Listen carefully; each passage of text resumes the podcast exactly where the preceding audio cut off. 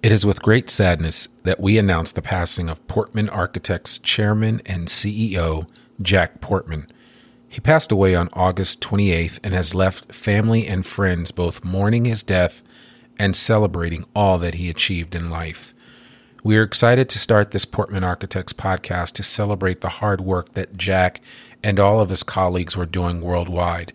We are so thankful that we got a chance to record him in the very first episode we decided the best way to honor Jack was to republish this inaugural episode of the podcast in its entirety, adding this brief introduction.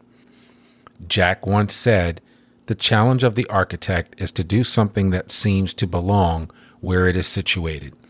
Jack Portman was 71 years old. We will miss you, Jack. Here is the episode.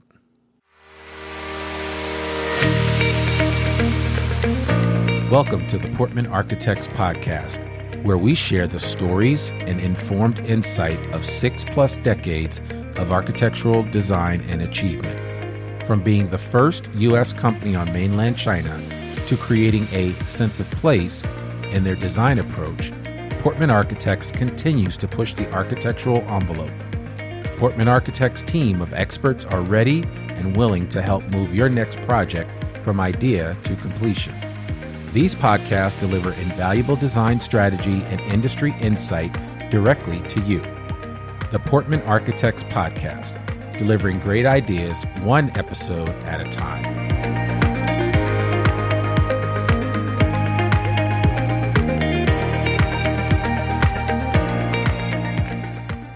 Welcome to the inaugural episode of the Portman Architects Podcast.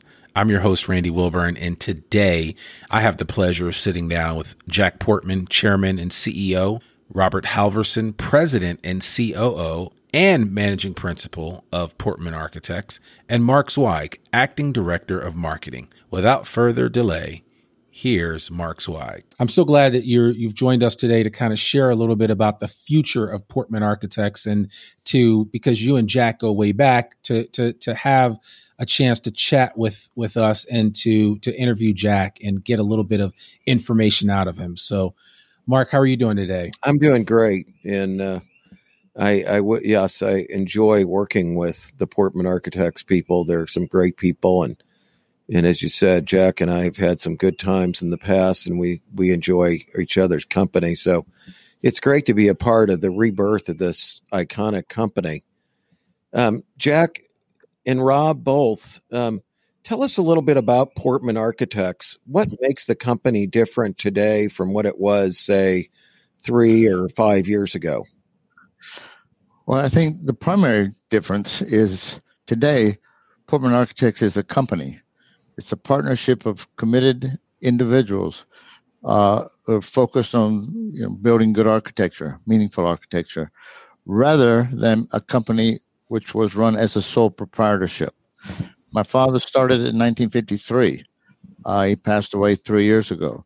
And in his last years of life, there was a transition where we brought in partners and gave more responsibility to these partners. So the change took place probably five years before he passed away. And today we're we're rolling and going strong. John John Portman, your dad, obviously was a larger than life figure in in an icon of the architectural world. What what do you see as the major changes aside from the ownership um, over these last five years? I think with him not involved, uh, we are no longer focused on development. We're only an architectural company. And even though I have a background, I'm involved in development. My primary focus is is architecture and the running of Portman Architects. Um, that development background and experience has been very meaningful to the way we look at projects and the way we deal with clients. Uh, I think it helps us better understand their economic goals, uh, what their their their aspirations may be in terms of, of image and product. Uh, but at the end of the day, you know, we have to design for them what works from a from a cultural point of view, from a financial point of view, and from a design point of view. Well, you are an architect yourself, so I know it's one of your passions. Um, I think uh, I would think that your development background has to be a huge advantage out there compared to a lot of other design firms that have never been on the other side of the table. Well, it, it particularly was a big advantage when I, I took the company to China because I went there, I went to East Asia with the sole goal of trying to get architectural business in that part of the world. But as it worked out, I ended up in Shanghai and an opportunity to be the developer of a 2 million square foot mixed use project, which we eventually put together. Uh, and that experience of having done that uh, made quite a, an impression on all of the budding developers in China at that time, which there were hardly any. So people would hire us and then ask us, what should we do? What should we design here? What should our program be? So we basically were telling everybody what to do, and they would do it, and it generally worked out very well for them. Yeah, I'm sure that the other was very interesting doing that first project in China and just all the barriers and obstacles that must have been thrown in front of you. I mean, that's that was pretty incredible. You were the first U.S. company in China to uh, secure a, a, building permit. Is that correct? That's correct. Well, uh, again, my only goal was to to do the architecture, and I was able to convince the the municipality of Shanghai to let us do the, uh, architectural design for a hotel project on Nanjing Road. and they said, "Give me, give us four months to finance it, and then we want you to come back and design." Four months later, they call me up and say, "We can't finance it. Can you finance it?" and you know, I quite taken aback because nobody had done this. Um, but I said, "Yeah, let's uh, let me come talk to you." So to make it a very complicated situation simple, I was able to get the government of China to guarantee most of my debt. So, because you don't have, you had no title, land title, you had no way of securing debt there sure. except by corporate guarantee. So, by Shanghai taking the majority share of the of the guarantee obligation, that made a lot of lenders willing and able to to lend us the money to build the project. That's blowing over an obstacle, a big obstacle. What uh, what do you think makes Portman Architects so special or unique today?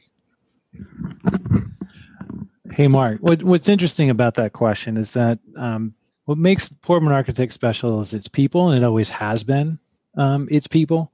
Um, but what's also unique is kind of the dovetail on what your previous question was: is how do we take our experiences not only around the world, but working with our sister company in development through that history, and how do we share that with our other clients um, around the world when they say, we don't know how to do mixed use. We don't know how to put these different pieces together. You guys have done that elsewhere on large scale projects. Our project's too small. You're not interested. And we love that question because we actually love to show how some of these complicated little intricate buildings can be absolutely fantastic. And be seeds that that really create all kinds of future opportunities i'm sure yeah i mean we you know take a look at all these different projects and and some people think and oversimplify them and we kind of remind them that there are some challenges when you stack four or five different programs on top of each other. And of course it can be done and there's some optimization that's that's involved in that. But but ultimately we work for our clients. We are we team with our clients. We don't you know dictate to them unless um, that's what they're asking for. So you know working and pairing and taking our experience and and creating something that's beyond just its kit of parts you know it's it's not just a plus b plus c it's it's much more than that. Architecture and space and creating something that is iconic and unique is what we do and that's why people hire us. Yeah and the big picture economics too i'm sure. Is it? Yeah you know it, there's there's a lot of lingo that's get thrown around by different developers and you know being involved with um, different sources and different people you get to learn what an adr is and what cap rates are and what kind of the first first money going in and coming out and all these different things that influence how projects are done. Um, sure. why is it why is it important that um, you know hotels aren't being built right now? Well no one can underwrite it. Well what does that mean? Exactly. Let me give you an example. Um, we, you know, as I mentioned, we designed Shanghai Center, and it was up and running, and it was the most impactful, most successful financial real estate project in China at the time. An Indonesian client hired us and to do a project, uh, but he wanted his building covered in granite, which if he wants to do that, that's fine. Uh, but Shanghai Center, because it was one of the first buildings built there, the budget was very, very low. The building's painted concrete. So we tried to take him there to see this project, uh, but he wouldn't go in because he didn't want to go into a building that was painted concrete. It wasn't good enough quality. So th- these are some of the things that we deal with. But from from an architectural point of view, from a development point of view, it really boils down to common sense. Spend your money where it's going to give you the best benefit. You don't have to spend it everywhere. Spend it where it counts. Yep. That's I believe that's true. And you guys have done a really amazing job with that. I mean, from the whole creation of the atrium hotel design was a great example of the drama that you could create in a building that was affordable to build. What do you think you guys do better than any other design firm? Uh, communicate. But if you're looking for a product type, which is where I think your question was headed, it would have to be hotels. And hotels, hotel is a mixed use development, you know, but it's mixed use developments which we really thrive on. The hotel becomes a very important component, you know, within that mixed use development becomes the heart and soul, and that's where most of the amenities are. And that's where you can create the most imaginative set the most you know extraordinary spaces and experience for the customer. The whole mixed use development doesn't have to be to that level, but some portion of it does so that you have a varied sense of experience as you go through the complex. But hotels give us the most opportunity to be creative. Well, what do you see happening, uh, guys, right now in the hospitality industry? Well, what's interesting about the hospitality industry is obviously it's struggling right now, um, but the design aesthetic and the hospitality nature, the service nature of um, hotels are carrying over through obviously other program types, office, mixed use, and creating that sense of place, right? That you know office spaces didn't have before. It was a bunch of cubes, exterior wall, core and shell, be done, be as most efficient as you can. Nowadays, that transformative nature of creating unique places for people to touch down and all of these different areas is is kind of carrying over. But to answer your question more directly, what's happening in the hospitality market is the how people are going to be using and interacting with people is going to change.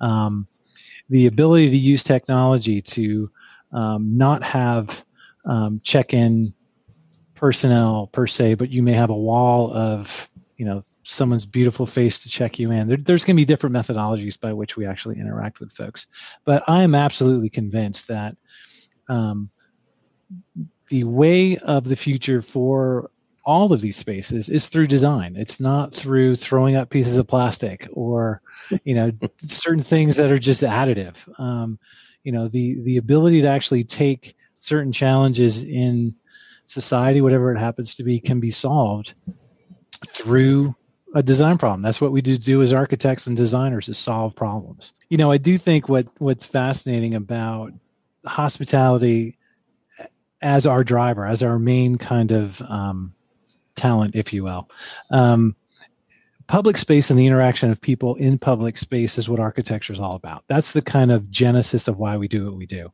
But what's interesting about that to the next level is how do you then take that to the other components that create projects interior, exterior, public space? It's not just a room in a building. Um, you know, those that think hotels are is you know it's a door and a lock and, and you're done in a bathroom is far away from what we do well um, at. That's why so many of your buildings have been featured in various movies and films. Um, it's uh, you know I I think you probably have more of them out there than uh, than anybody. The, these movie producers realize the the you know the great quality of these spaces, so they're so often used in film. I find that there was a there was a film made about uh, movies done in Portman buildings, but it's done from a very interesting perspective. it was done from the point of view of the art director. Why did he pick this building? What was he trying to accomplish by picking this building? And they interviewed, you know, you know, uh, from high anxiety, you know, at the Marriott, at the Hyatt in uh, San Francisco, uh, to the Denzel Washington film when he crashed the plane in Atlanta. Um, so they talk about why they picked this, which is exactly the reasons why we designed it that way. That's it's called Portman Inspires Hollywood. That's interesting. I've never seen that. I need to check that out. I love the the John Portman uh, movie Life of Building. I think that's a fantastic film, and I think it's very inspirational to young people. So I try to show it to all my students when I do teach architecture classes. Um, so tell me, what do you guys see as the future for Portman Architects? I think the future is right now in a very, you know, uncertain state. Um, I think regardless of how it evolves, I, I, think Rob's point about, you know, the, you can design solutions to solve, you know, society's problems as they relate to how people want to live and interact. Uh, that's going to be a driving force no matter what type of buildings we do. However, I think there's going to be a fundamental change in the way people use office space. Uh, and we did a building for with Georgia Tech called Coda in Atlanta. Uh, that is a different kind of office concept where it's not just a class A office building where you have floors, elevators, a lobby, but every three floors has a an atrium space that serves as the living room for all of those people on those floors. So it's function as a cooperative, intermingling, you know, mind sparking, idea sparking place. Uh, so office in the future is going to be more interactive with everybody there because it's with that kind of interaction that ideas grow, not some some guy like you know Edison sitting in a closet somewhere and inventing something. Yeah. So that is a new product type. You know, the atrium hotel is a new product type. I love it. So we're looking for ways in which to do the old stereotype in a fresh, new, more vibrant way. Well, I'm sure that's a fantastic uh, building. I've seen pictures. I haven't been in it, but uh, looks amazing. Well, anything else that you guys want to talk about that we can include today that you think is important for our listeners to know? I think uh, the structure of our company uh, is somewhat of a partnership, and we have the thing that I'm most excited about is the young people who are working in our office. We have some extraordinary talent. You know, the, the, the abilities uh, and the skill level that they come out of college with today is is really remarkable. And we've been very successful in attracting some of the best people there there is, and that gives me great uh, enthusiastic and hope for our future. Well, young people in this business profession they want to do good projects, and I think you guys have done some amazing ones. Yeah, Mark, I refer to them as our five percenters. Mm-hmm. I'm sure I'm sure I've told you the story before, where every firm around the country has their top five percent, and our firm is made up of all the five percenters. So, so 95% of the firm can work for somewhere else. We only want the the best of the best, and um, through that collaboration, we we find that if you have that kind of talent, you're playing a different game. So instead of your second and third stringers, you can't throw that long pass because you can't run there fast enough. All of our guys are so and gals are so good that we can then take it to the next level. So that's what we enjoy coming to work every day and just seeing what's going to happen. It's just you never you can't predict oh i i know what so and so is going to do today. You, you, don't. You just really don't which is great. It's exciting. Well you have such a diverse staff too in terms of where the people have come from and and all. It's uh it's fascinating to see that. I think that adds to the creativity. Is there anything else gentlemen that you would like to talk about today? No i think uh, i think that covers it for now. All right. But, but we'll be back. Well hey jack rob we really appreciate your time today. Thanks a lot, Mark. The first ever episode of the Portman Architects podcast. Jack Portman, Rob Halverson, and Mark Zweig bringing it to you. We hope you enjoyed this episode, and we want you to tune in on a regular basis for the Portman Architects podcast. We're not quite sure how many episodes we will do or what the frequency will be, but we do know that we're going to bring you time tested, time honored, quality podcast material on a regular basis. And uh, we hope that you tune in wherever you listen to your podcast Spotify, Apple, doesn't matter. Check us out. Portman Architects Podcast. We will see you soon. Thanks for tuning in to the Portman Architects Podcast. We hope that you enjoyed this episode and you learned a bit more about how we use teamwork and architectural design to solve your problems. Be sure to check us out online at www.portmanarchitects.com.